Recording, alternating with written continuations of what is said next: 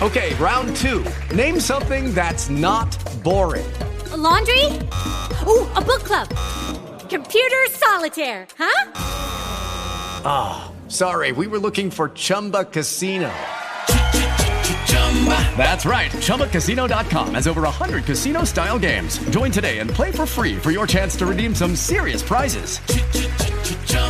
ChumbaCasino.com. No purchase necessary. Full prohibited by law. 18 plus terms and conditions apply. See website for details. Hello, it is Ryan, and I was on a flight the other day playing one of my favorite social spin slot games on ChumbaCasino.com. I looked over the person sitting next to me, and you know what they were doing? They were also playing Chumba Casino. Coincidence? I think not. Everybody's loving having fun with it. Chumba Casino is home to hundreds of casino-style games that you can play for free anytime, anywhere even at 30,000 feet. So sign up now at ChumbaCasino.com to claim your free welcome bonus. That's ChumbaCasino.com and live the Chumba life. No purchase necessary. VGW. Void were prohibited by law. See terms and conditions. 18 plus. Welcome to Next Pod, your weekly look at North American soccer prospects, MLS Next Pro, CanPL, and beyond. These are your hosts. Duane Rollins, and James Grossi.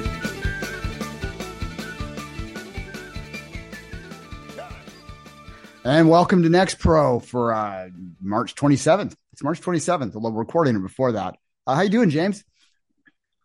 Duane, I'm doing well. Uh, we're getting into the the real exciting part of the year. You know, I've got some Canada matches lined up on the docket. We got MLS Next Pro starting off this weekend, and before we know it, we'll have some CanPL action as well. Sort of filling up my notebook of games I got to keep an eye on. So uh, I'm looking sort of looking forward to to chatting about a bunch of that with you here today.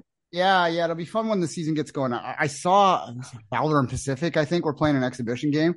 I'm sorry, friendly. Um, don't want to don't want to offend the uh, soccer peers out there by calling it American something, but uh, they were playing a, a, game in the preseason, and uh, I was like, "Whoa, that's that's already starting soon." So it, it, I'm looking forward to it. I, I missed the CanPL. I I watched every game last year, so you know it, it it leaves a hole when it's gone. So it'll be fun to get back with that. And of course, there uh, there's a lot of young players to talk about in that league. That's the purpose of this show. Uh, today, James and I we're we're going to talk about a few things. Uh, there's been you know some rumors and some buzz around TFC about maybe a disconnect between the young players and, and Bob Bradley, the the head coach there. Uh, we're going to sort of address that to start and, and, talk about what James has heard. James is around the team quite a bit, uh, so he might have some insight there to, to talk about. I, I know you have a, a, quote from from Michael Bradley that we might get into the show as well. Uh, we're going to then move on to a conversation about a couple players that uh, made a sign made signings in the next pro rather than um, stay in CanPL or return to CanPL uh, sort of talk about that and talk about the pathway and, and whether that's the right decision for everyone or, or some players or whether we should worry about it from a CanPL perspective in terms of, of what that means. So we'll address that. And then we're gonna we're gonna end the show uh, sort of talking about the raison d'être of this podcast. We're gonna try and define what exactly a prospect is, uh, because we're having a prospect show here, so we need to know what a prospect is. We're gonna we're going to have that conversation uh, today. Um, as I said, we're to start with a little conversation about Toronto FC and, and, some of the the rumors around there right now. Obviously, if we were doing a full show on TFC, this would be focused a lot on on the Insigne stuff and, and him going to Turkey, which you know my TLDR on that, James is I think it's bonk. I mean, I think they make up stuff like that in places like that all the time, so I wouldn't worry too much about that, TFC fans. But there is a perspective out there I've seen from from not just you know average fans, but like fans that are connected that there is a bit of a a disconnect in the room, uh, maybe some frustration in the room from the young players, a divide between the young players and the veteran players in terms of of what's happening in the TFC room, um, and in particular how Bob Bradley handles young players.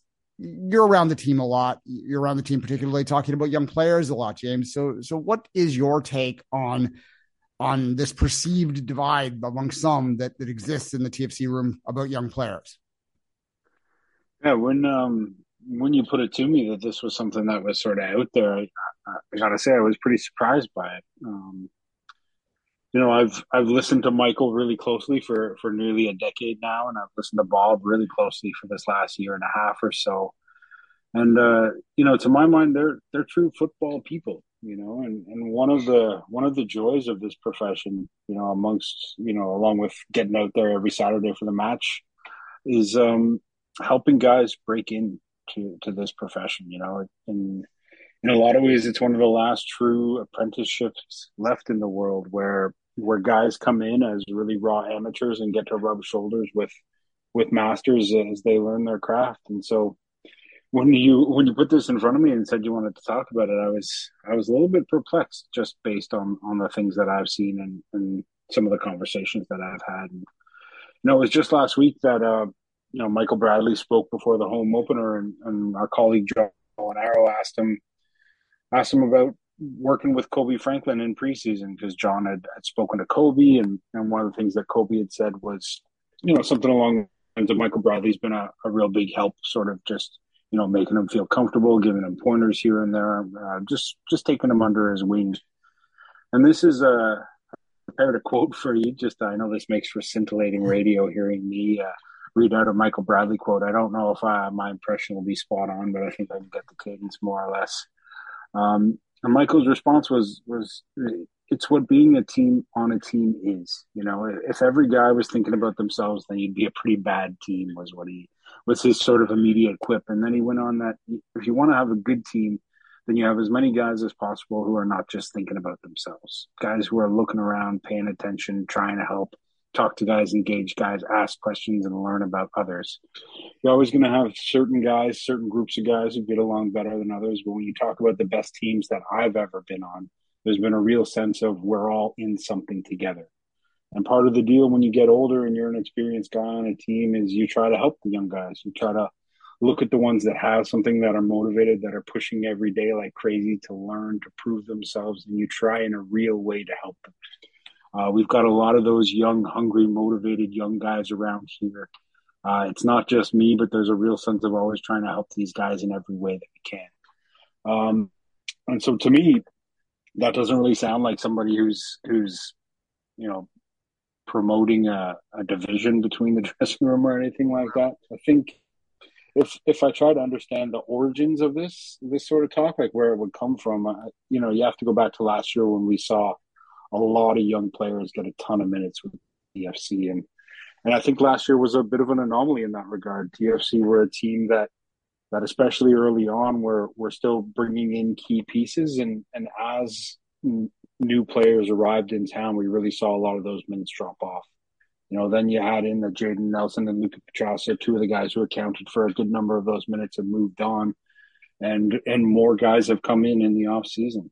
Um, through four matches, you know, Ayo Akinola, Deandre Kerr, Kosi Thompson, Kobe Franklin, Hugo Mbongue have all seen minutes. Uh, Themi Antonoglou still recovering from injury, so that leaves Jahkeele Marshall-Rutty and Jordan Perruzza as the only young guys that haven't seen the pitch yet. Um, maybe if you want to count Lukas MacNaughton in that group, although he's not really a young guy in the same way. Uh, so that's that's where I account for the change in minutes between last year and this one. And uh, you know, this is a team that that's really looking to win now. Um, you don't sign a couple of thirty year olds to really big contracts if you're you're planning on building for you know three or four years from now because the reality is contracts are short and when you bring bring the likes of Insigne, Bernardeschi in, uh, you're doing it to win now. And, and then I think another factor that you have to consider is the quirk of this season in the Leagues Cup and how that's how that's upended the the usual rhythm of the season. I think we've spoken about this before, but normally teams have a good runway to get themselves ready for the year before we hit that summer grind, and that's when the points and the results really start to matter when it comes to playoff position. And and this year, that's that's been flipped on its head. You know, by the time the league pauses for Leagues Cup, in uh, I believe it is August. I want to say no, it's July. When the league pauses on July fifteenth, TFC will have played twenty four of their thirty four games already. So you only have thirty points left on the back end of that season, and with five matches in April and six matches in May, those eleven games are basically a third of your season, and so you have to take what you worked on in preseason and get that ingrained in your starting 11 as quickly as possible this year. And so finding minutes for younger guys is going to be a, a little bit trickier than, uh, than it, may have been in the past. I'll be curious to see what the team looks like this weekend in, in San Jose, a game that'll happen between uh, us recording and this going out. And, uh, and how things sort of look when the schedule gets a little bit thicker before, uh, before I start to worry too much that they're ignoring the young kids. Yeah, and, and, as James just said, we record on Wednesdays and this show goes out on Mondays. So by the time you hear this, you will know how that game went on Saturday night, which is uh, between TFC and San Jose Earthquakes. Uh, TFC missing maybe up to nine players in that game. Certainly, you would think that some of those young players will get an opportunity in that contest and, and along the along the year because you know injuries happen and the Leagues Cup is there too. As much as I like to dismiss it from an MLS standpoint, I think it is an opportunity for the young players if they want to treat it that way. Uh, we talked about that in week one of this show. We can we we're not going to belabor it a little bit more there. Uh, James is close to the team, so he's better positioned than I am to speak to these rumors and to speak to the any truth to this idea of problems in the TFC dressing room, particularly around young players.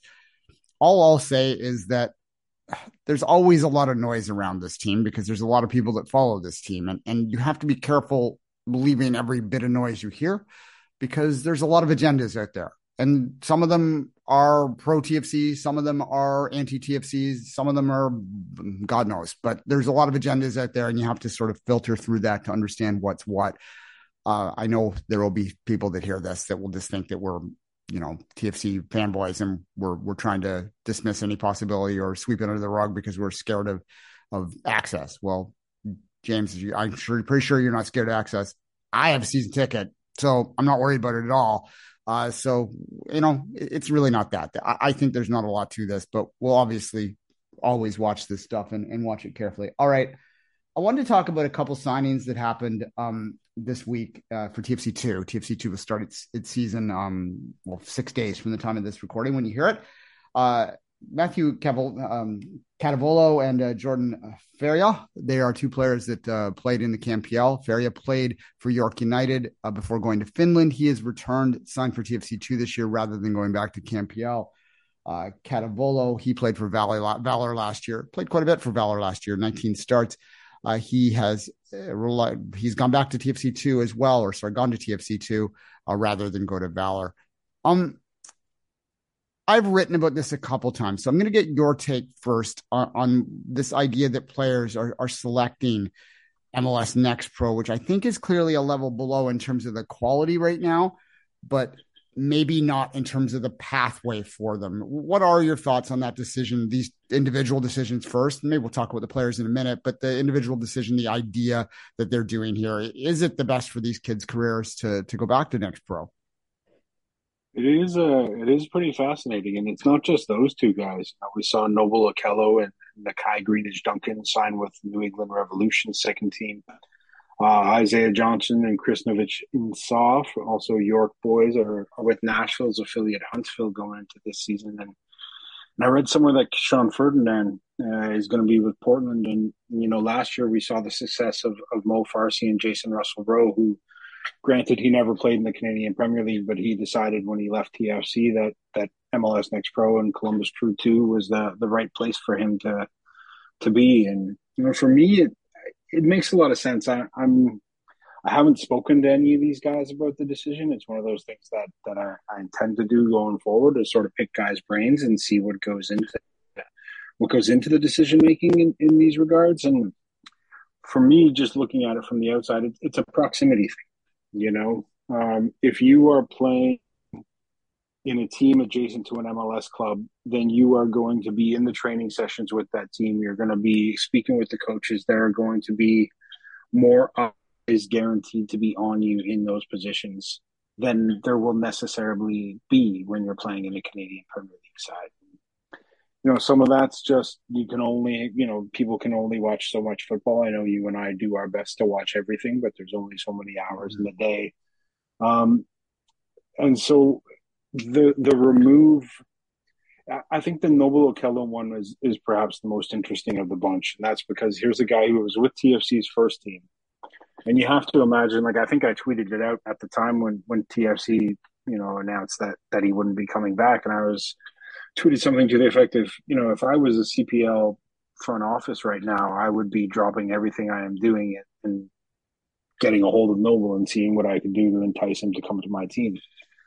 And so for him to decide that that it's better for him to sign with the second team of a club means that, or at least what I think that means is that he sees a direct pathway or a more direct pathway of being in the MLS ecosystem and thereby finding his way back to the MLS first team level than he necessarily sees by by going somewhere else and starting a new adventure with a Canadian Premier League club and to some people's minds having to fight back up a level. Um, both of these leagues in the grand scheme of things are still really really young. So it's not it's I don't think it's something that we can necessarily say you know things are set and will out forever be this way. Uh, but it's interesting to see that that a good number of guys who who have the potential of of doing more in their careers have decided that being closer to MLS than not is is better for them. Yeah, I, think Mo Farsi is a great example of a, of a guy that you know was won an award in, in CanPL and and you know a month later was at the door and going to Crew Two. At the time, a lot of people were critical of that decision; they couldn't understand it. Uh, then you know, as I wrote this week on on my Substack, he had you know 10 friends in the front row of BMO Field watching him start for the Columbus Crew in MLS action less than a year later, right? It worked for him. You can't deny that. Um, is that fair that that there's a better perception of next pro amongst MLS players? They're going to look at next pro players a little more closely than than CanPL players? Probably not, but it is the reality of, of, of any league. You're going to look at your own guys first. It's a little easier. You can have them in house particularly as with Canadians, if you didn't come through, um, if you don't, you're not eligible for the the homegrown status for the sorry the inter, the extension of the international rule status. If, if you didn't go come out for enough time in the in the academies, you're you're going to be an international player. Then then there's another obstacle to getting signed, and Mo Farsi was was a guy that faced that. So for him to go down, and and I did speak to someone last year at the time about this, and was told that yeah, that was his thinking. Uh, that this was his agent is who I spoke to. I think I can probably safely say this a year out. Uh, he said that his his thinking was that with the international status put on top of him to go down there, it was a lot for the crew to just give it to him sight unseen. They thought he was a good enough player, but to go and show that he could perform week in, week out at crew two, train with that team, show that he could train with them at that level. Then once they were satisfied, then they were pretty confident that they were going to see an offer coming through. Um, he did start in the CanPL and he spoke highly of the CanPL before. So this isn't a, a dismissal of that league in terms of its value. But there is, I had a conversation today, James, about this with someone online, uh, a very well known uh, CanPL follower, that that he was happy with the the success of, of CanPL moving players on. I, am a little less bullish about what they've done so far in terms of moving players up. There's been some high profile successes. I think Joel Waterman is the most obvious one, but to me, some of those guys that have gone over, it's not been the most ideal leagues that they found, and they've they've come back in a lot of cases. And and I'm not sure whether that's selling the league to other leagues as as a league you can trust that a guy will come in and be able to take success there and move it up. So they think they have some work to do to to continue to to develop their reputation because they are a young league, as you say. MLS is the most natural pathway for them, and if they want to become a league which sells players and makes some money that way, then then they're going to have to start thinking about that from almost a business standpoint and maybe offer these guys a little bit more financial security to get them under contract so that you can get a sell out of it. And that's the question that I come down on a little bit too here. And this is something I think we'll we'll talk about a lot this year is, is what is the CanPL's role in a development system? Are they a development league? We know Next Pro is. That's why they're going there. They're trying to develop very specifically for for whatever first team that you're attached to, or, or obviously I think other MLS teams will look at you as well. But what is CanPL? On one hand, they have teams like Atletico, uh, like Ottawa, and you have teams like Forge, which are are very much entertainment project um, entertainment options within their city. They are, are teams that are trying to win at the CanPL level. You know, you look at Forge and Ottawa have struggled to hit the under 21 minute uh, total, the rule in there which is what 1500 minutes for a season, which shouldn't be that hard to hit, but yet they've struggled to hit it. That tells you that they aren't really looking at themselves as peer development, but rather as as a win now kind of situation. And, and maybe the league should be that, and maybe development is just an offshoot of having a league rather than something that you put a rule down for. Uh, we're not going to get into the under 21 rule today. That's a topic that will get talked on a lot this year because obviously those are the players that we're going to be looking at. Um, we'll talk a bit more about that after the break. But certainly there's there's things for people to think about five years into this league of whether they're hitting their development uh, ideas, whether they're they need to tweak that under 21 rule. I know a couple weeks ago you mentioned that John Herdman had said to you in the past or said to reporters in the past that he might even like that a little younger, the under 21 rule. Yet I hear other people saying maybe it's time to even scrap it. So there's lots of questions from a CanPL level in terms of what they want to be on the development side. Um, before I let you jump back in, just real quick on this move, these moves I mentioned, the moves you mentioned, I, I think it's really difficult to argue that it isn't a better pathway for those guys, right? They've seen it work. If they can succeed down there, then they're going to get a shot. They have the CanPL as an option to come back to, probably if they don't succeed too. And that might be part of the thinking as well. That, you know, Okello might think, yeah, I can go to CanPL at any time, but this might be a, a last chance to stick in MLS. And that's just a better financial option for the player beyond the football side of things. Uh, real quick. Yeah. Yeah. So go ahead. You can jump in, James. Oh, I was just going to say that, that, that I'm, I'm sort of, I haven't really formulated my thoughts about what kind of league the CPL should be. And as you said, we'll talk about this later, but I, I think, I think you don't really have to choose either of those. The fact that you can have different teams that decide to do different things uh, is all for the better. And for me, what I look at it, you know, you mentioned uh, Jordan Faria, um, Jordan Faria, Matthew Catavolo, sort of opting to make the jump from CPL to MLS Next Pro. We've seen guys go in both directions in the past. You know, TFC two last year had had Klaidi Cela, who was with was with Forge before, Stefan Karajovanovic, who was with Halifax, and Bajman, who was on Forge.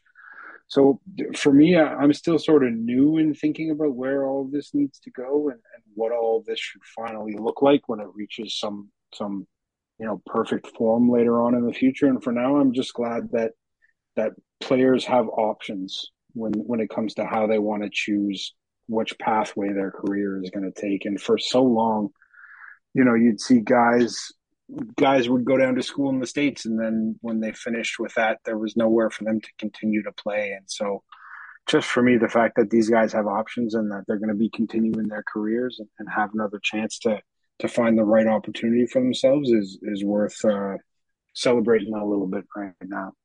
No 100% it, and one of the great things about next pro if we want to extend this a little bit to just development in in, in general and to the american side is that it I think it really does extend the the opportunity for those late bloomers uh, to stick with the team for a little while and see what they can bring. Those MLS next or super draft picks, they can stick around. Um, I don't see a reason why the cam or the U Sport, pardon me, can't maybe get a player in there. U Sport's proven to be a good proving, uh, good uh, training ground for for CanPL players. They've seen some success there, right? And and we saw a U Sport player first drafted overall uh, signed to a, a, full contract this week in uh, for Vancouver FC. Uh, you know, we're not going to talk about that today, but maybe that's a topic down the line. But but it just does extend the extend that opportunity a little bit longer, which is a good segue, James, to talk a little to set up what we're going to talk about after this quick little break. And that is we're going to have a conversation to figure out what exactly a prospect is. This is a show about prospects, so we should probably figure that out. So we'll do that right after this quick little break. Judy was boring. Hello. Then Judy discovered chumbacasino.com. It's my little escape. Now Judy's the life of the party. Oh, baby, Mama's bringing home the bacon. Whoa. Take it easy, Judy. The Chumba life is for everybody. So go to ChumbaCasino.com and play over 100 casino style games. Join today and play for free for your chance to redeem some serious prizes. Ch-ch-chumba. ChumbaCasino.com. No purchase necessary. Void where prohibited by law. 18 plus terms and conditions apply. See website for details. And welcome back. As I said, going into the break, uh, we want to have a little conversation about what prospects are. Uh, it, it's kind of a, a gray area I think a lot of people don't really know. I, there's a different perspective in terms of North American prospects versus European prospects. I think a lot of people in Europe wouldn't say that a prospect isn't anything younger than maybe 16. That if you get above that, that you should already know. Maybe that's not ideal. I don't know, but let's start with you, James, and then I'll. I have some notes here. I have some some very black and white sort of definitions that I came up with this afternoon. Uh, I, I think you're a little more gray in what you're going to talk about. So, so tell me when you are watching a game, what do you think? what do you think a prospect is when you're watching? Uh, I'm I'm glad we're having this conversation because, as you said, it's it's something that we're we're sort of basing this show around. But uh, I kind of live in that gray area when it comes to this sort of thing. It's such a slippery term. I mean, is a 14 year old really a prospect? When do you age out of being a prospect? That sort of thing. So my my general sort of view on it, and, and as I said, I don't really have this um, sort of hard and fast rule by this. For me, the, the term sort of connotes a, a, certain amount of potential. You know, it, it doesn't matter what the age is. If I was pressed to, to pick an age window, I'd probably say by your mid to late 20s, you're kind of who you're going to be. But I don't even know if that's the case. Like if you take Jonathan Osorio of five, six years ago, um, I'd probably say he's a much better player now than he was before then. You know, experiences, time training, sort of the the diligence to to investigate how you play and how you go about things.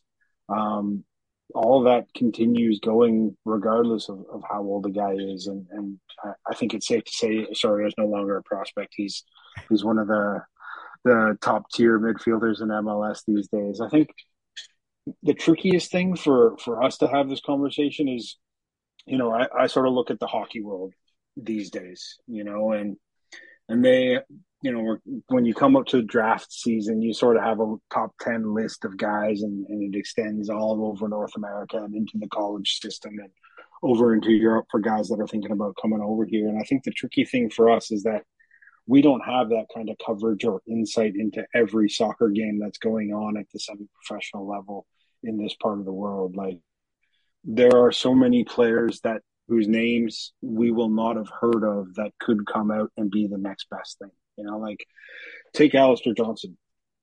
When he got drafted by Nashville a couple of years ago, I don't think I remember anybody saying, "Oh, here's this this hot new prospect that's coming up and is going to be making his name on the national team and go play for Celtic in two or three years." Like that, just the talk was, "Oh, cool, there's a Canadian kid who got drafted in the MLS Super Draft," and he took that opportunity and he ran with it. And, you know, you could argue right now that even 23, 24, however old Alistair is these days, I don't think he's reached the highest level of football that he's going to be playing now that he's in the Scottish Premier League. Um, so how does that how does that sort of fit into this rigid prospect thing? I think Joel Waterman is another really interesting case study. When he signed with Calgary ahead of the inaugural CPL season, I don't think he was on anybody's radar. You know, I think even his move to Montreal came as a bit of a surprise. Dom Zator was the higher profile defender with with Calgary those days, and and since going to Montreal, we've seen him grow leaps and bounds. He just signed a new deal with Montreal. And even at 27, I'm not sure that we could argue that he's necessarily the finished product or, that he's all he can be. And you know, just before you and I sat down to uh, have this conversation, I was watching the video that Canada Soccer put out about Kyle Hiebert, the St. Louis defender who got called into the national team. Uh, and two months ago, I don't think anybody was was putting his name out there as somebody who should be on John Herdman's radar. And the thing that really struck out about about this little you know three minute video that Canada Soccer put out was it reminded me of something that Herdman said way way way back when he was first starting out with the national team and evaluating the player pool and and the line that he used was that the player pathways, the player development pathways for Canadian players are so non-linear. You know, a guy will start out at his local club and then he maybe he'll go and play for his high school or he'll go into the TFC or Vancouver Academy. And then from there he'll go to college. And then maybe he'll come back to the first team or maybe he'll go to Europe and play in Sweden or maybe he'll there's so many irregular pathways and and I think what what's tricky about this conversation is that we always try to compare what's happening here in North America to what we've been shown happens in Europe and South America. And over there, where kids are scouted when they're 12 years old and then they're put into a professional environment immediately, that pathway is a little bit different. And, you know, aside from the occasional late bloomer, you sort of know where a player is going to be by the time they're 18, 19, 20, or you can see the possibility of them getting there. And all this is is sort of a, a long-winded way of me saying that I don't really put the label on in terms of there being an expiry date on that prospect sort of thing. I I more sort of use it as, hey, this has gotten onto my radar, and he's somebody who I'm going to be keeping an eye on going forward. And look, I can't argue against that. You're kind of making the uh, definition of pornography argument here, right? Like you kind of know when you see it.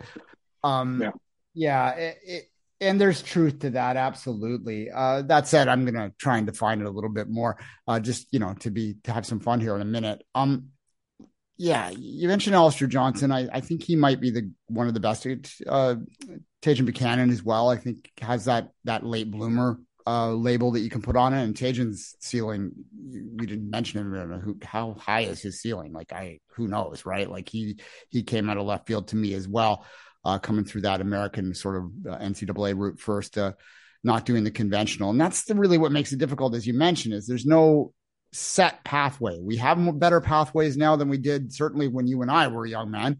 Uh, we didn't have pathways then. We had British men throwing wrenches at you on training pitches, basically, is I think what our, our pyramid was at that time. At least that was mine. Um, telling me to tackle hard. That was that was the coaching I got. Slide in hard.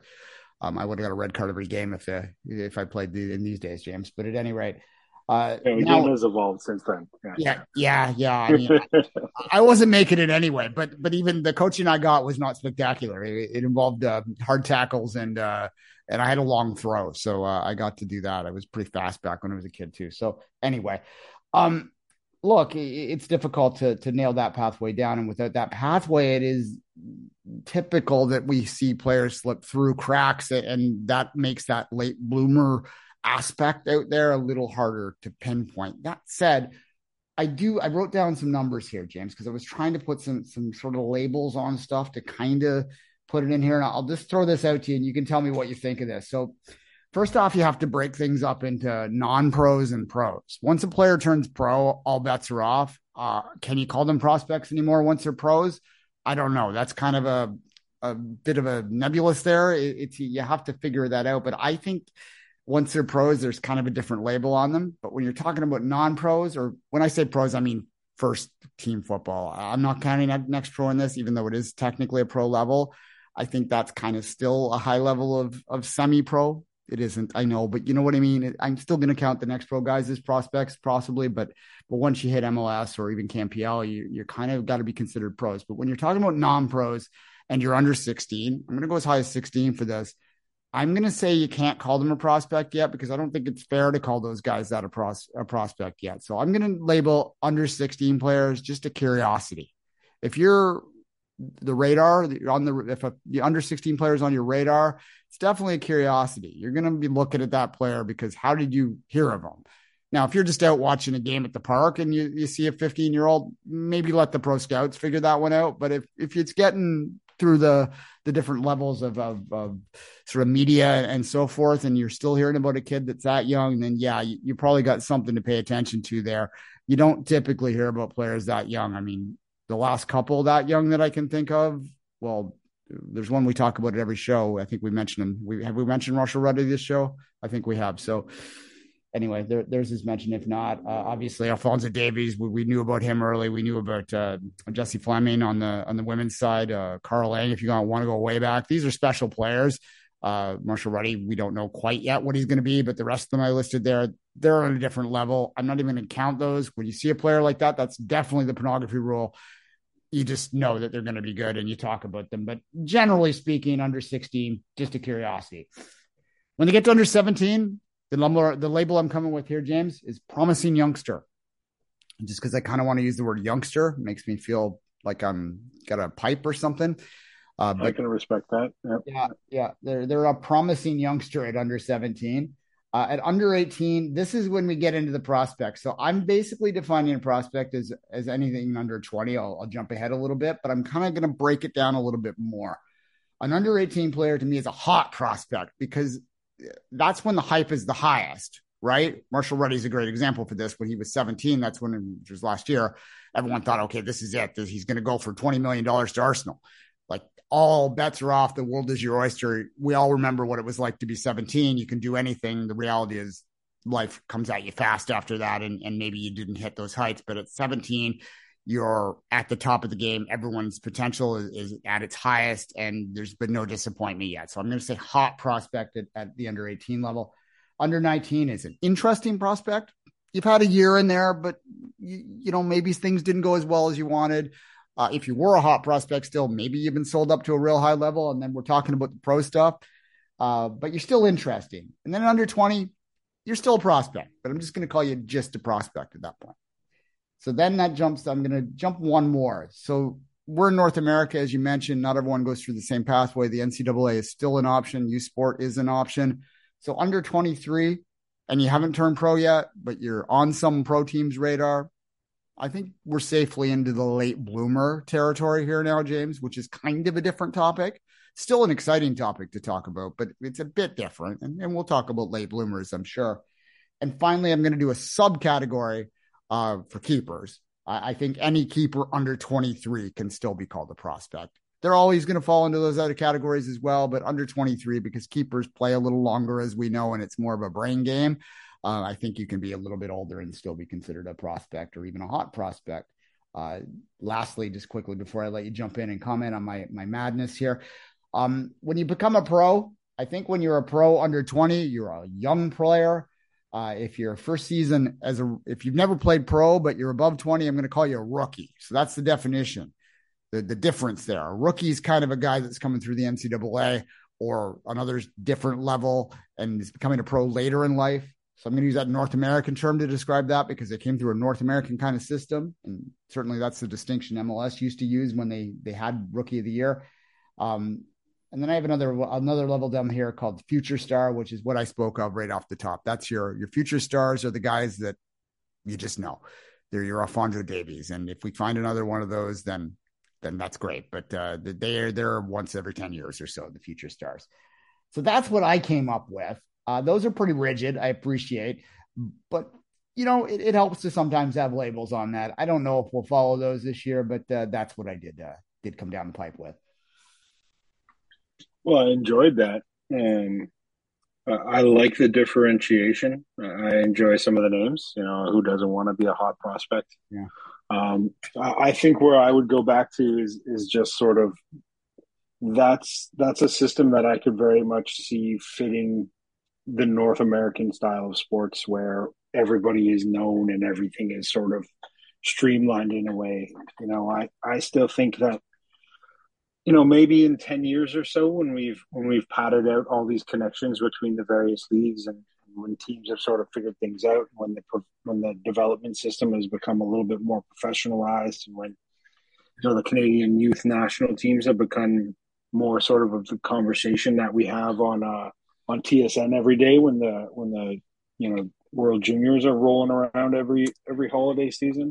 That's when I think a classification like that becomes more useful because for me right now, just going on the guy's raw age, it, it overlooks so many of the experiences that are going to be super formative into what kind of player he becomes. You know, just to go back to to you bringing Tajon um, alongside Alistair, you know, Jonathan David Ismail Kone, a couple of other names that come to mind that that yeah, you know, there were little there were little bits of rumor here and there. Like you, you know, some of us had heard Jonathan David's name before he went over to Europe, um, but it was really once he went over there that that the name exploded here. And, and Kone at Montreal sort of burst onto the scene, sort of fell into their lap in a lot of ways. wasn't really affiliated with them through the youth system. Was looking for a way to get overseas, and ended up finding himself playing with Montreal. So, I guess for me, I, I'm not ready to to be so definitive about things until we start strengthening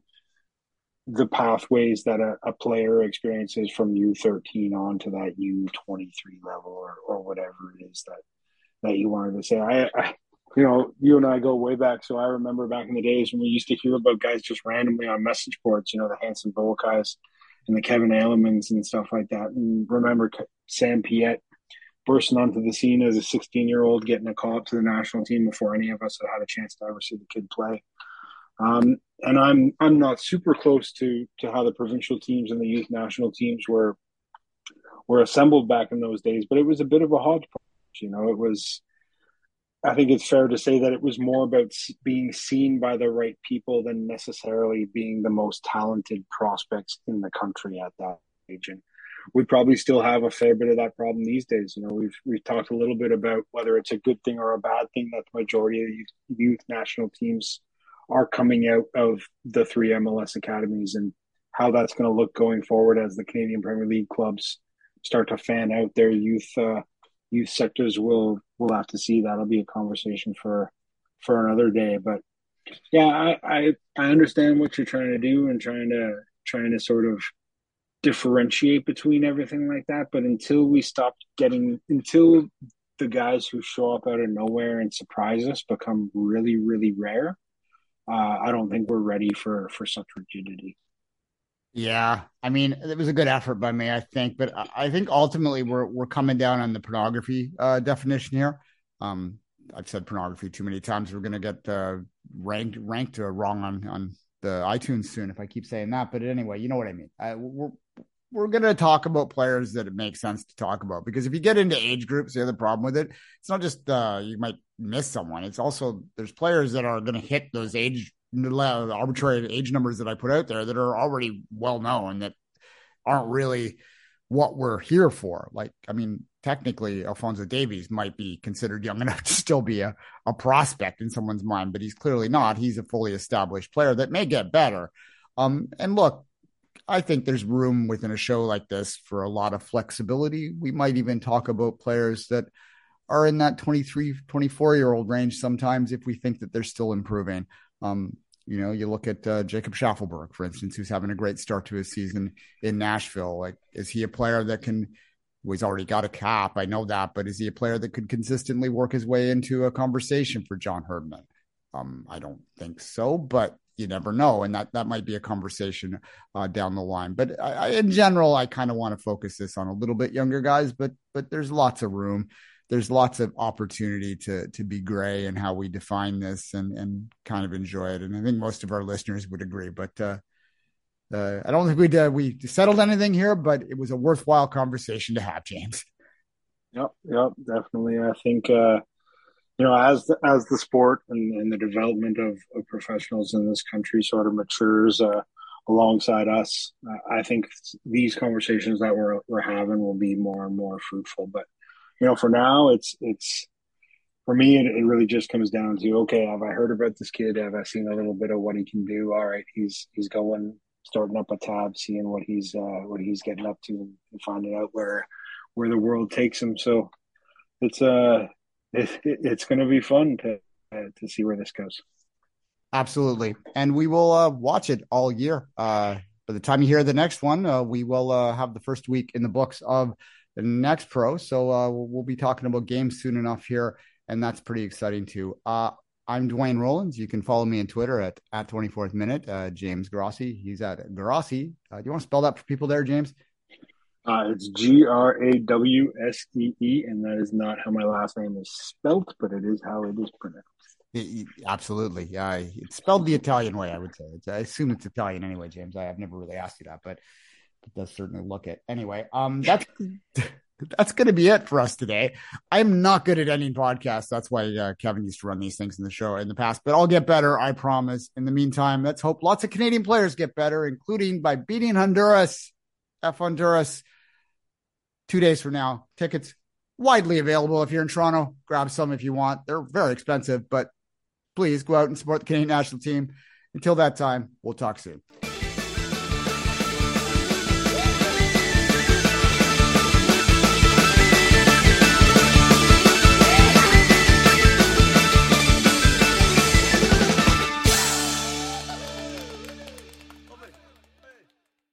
Judy was boring. Hello. Then Judy discovered ChumbaCasino.com. It's my little escape. Now Judy's the life of the party. Oh, baby, Mama's bringing home the bacon. Whoa, take it easy, Judy. The Chumba life is for everybody. So go to ChumbaCasino.com and play over 100 casino style games. Join today and play for free for your chance to redeem some serious prizes.